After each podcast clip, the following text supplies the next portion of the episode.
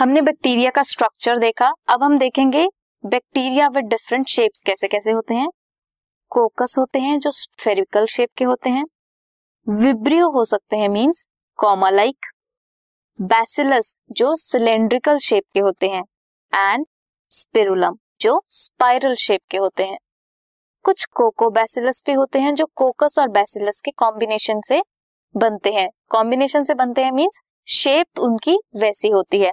And कुछ स्पाइरोकेट भी होते हैं। अब हम देखेंगे डिफरेंट डिफरेंट सेल्स प्रोकैरियोट्स भी हो सकते हैं और यूकैरियोट्स भी हो सकते हैं।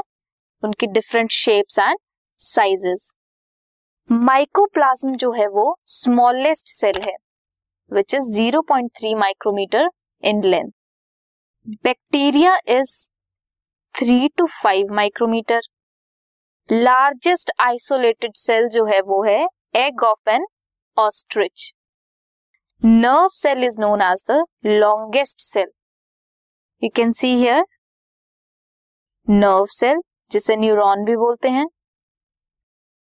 ह्यूमन रेड ब्लड सेल जो seven to eight micrometre diameter है जिसका. बैक्टीरिया आशर्शिया कोलाई जो one to five micrometre long है. बैक्टीरियोफाज जो two two five nanometre long है, ऐसे ही Chlamydomonas five to six micrometre long different different cells के different different length और different different shapes होती हैं।